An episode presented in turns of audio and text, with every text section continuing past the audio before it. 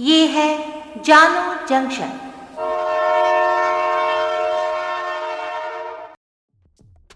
नमस्कार, आज है 24 जून 2022 मैं हूँ पूजा वर्मा और आप सुन रहे हैं जानो जंक्शन पे Hindi news podcast news rail. पहले मुख्य समाचार। कुर्ला विधायक के ऑफ़िस में तोड़फोड़। अहमदनगर में शिंदे की तस्वीर पर कालिख पोती। वायनाड में कांग्रेस सांसद राहुल गांधी के कार्यालय में तोड़फोड़। सीएम विजयन ने की निंदा। राष्ट्रपति चुनाव में द्रौपदी मुर्मू की उम्मीदवारी के लिए बीजेपी ने मांगा समर्थन। जेपी नड्डा ने विपक्षी नेताओं से की बात। सुप्रीम कोर्ट ने पीएम मोदी को क्लीन चिट देने का फैसला बरकरार रखा। जकिया जाफरी की याचिका खारिज। अब समाचार विस्तार से। भारत विरोधी इल्हान उमर का नया प्रोपेगेंडा अमेरिकी सांसद में एंटी इंडिया प्रस्ताव लाई। विशेष चिंता वाला देश घोषित करने की मांग। अब समाचार विस्तार से। महाराष्ट्र में सत्ता का संग्राम अब हिंसक रूप लेने लगा है। शुक्रवार को कुर्ला इलाके में शिवसेना विधायक मंगेश कुंडालकर के दफ्तर पर कुछ लोगों ने हमला किया है। उन्होंने मेन गेट पर तोड़फोड़ की है। इधर अहमदनगर में भी बागी विधायकों के नेता एकनाथ शिंदे की तस्वीर पर कालिख पोती गई है। साकिनाका इलाके में भी बागी विधायक दिलीप लांडे की पोस्टर फाड़े गए हैं। लांडे गुरुवार को ही गुवाहाटी पहुँचे थे और शिंदे को अपना समर्थन दिया था। बागी विधायकों के समर्थकों का आरोप है कि तोड़फोड़ करने वाले ये लोग शिवसेना के हैं। शिंदे गुट के दो निर्दलीय विधायक महेश बल्दी और विनोद अग्रवाल ने डिप्टी स्पीकर नरहरि जिरवाल को हटाने के लिए नोटिस दिया है। नरहरि पर आरोप लगाया गया है कि उन्होंने बिना सलाह लिए अजय चौधरी को शिवसेना विधायक दल का नेता चुन लिया।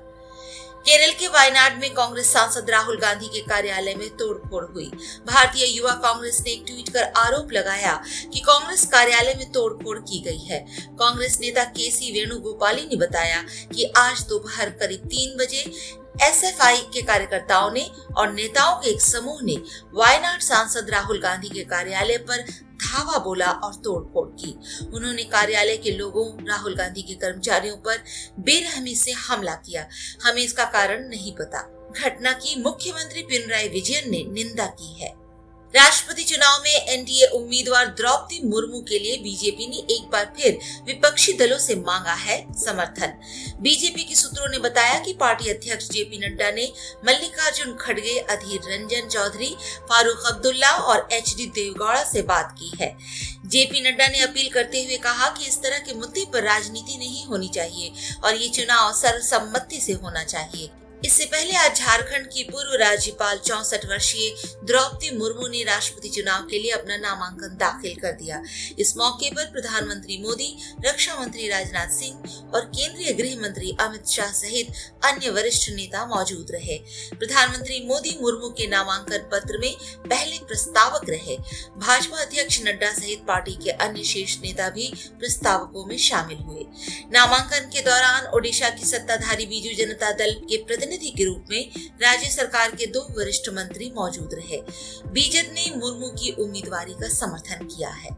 सुप्रीम कोर्ट ने वर्ष 2002 के गुजरात दंगा मामले में तत्कालीन मुख्यमंत्री नरेंद्र मोदी समेत चौसठ लोगों को एसआईटी द्वारा क्लीन चिट दिए जाने को चुनौती देने वाली याचिका खारिज कर दी है। ये याचिका जकिया जाफरी ने दायर की थी। जकिया जाफरी गुजरात दंगों में मारे गए कांग्रेस सांसद एहसान जाफरी की पत्नी है। Justice M Khanwilkar, justice Dinesh Maheshwari और जस्टिस सी डी रविकार की बेंच ने मामले को बंद करने संबंधी 2012 में सौंपी गई एसआईटी की रिपोर्ट के खिलाफ दायर याचिका को खारिज करने के विशेष मेट्रोपॉलिटन मजिस्ट्रेट के आदेश को बरकरार रखा।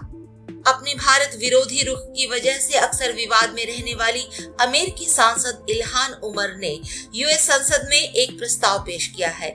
इस प्रस्ताव में उन्होंने भारत को ऐसे देश के रूप में नॉमिनेट करने की मांग की है, जहाँ धार्मिक स्वतंत्रता की चिंताजनक स्थिति है। सांसद रशीदा तालिब और जुआन वर्गस ने इस प्रस्ताव का समर्थन भी किया है।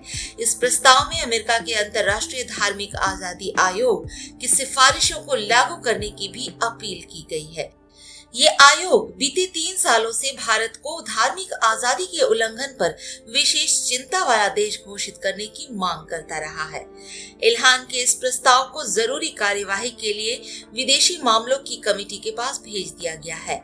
बता दें कि इल्हान का भारत के प्रति ये रुख नया नहीं है, वो अक्सर भारत और कश्मीर को लेकर विवादित कदम उठाती रही है। आज के लिए इतना ही, सुनते रहिए जानो जंक्शन पे न्यूज़ रेल।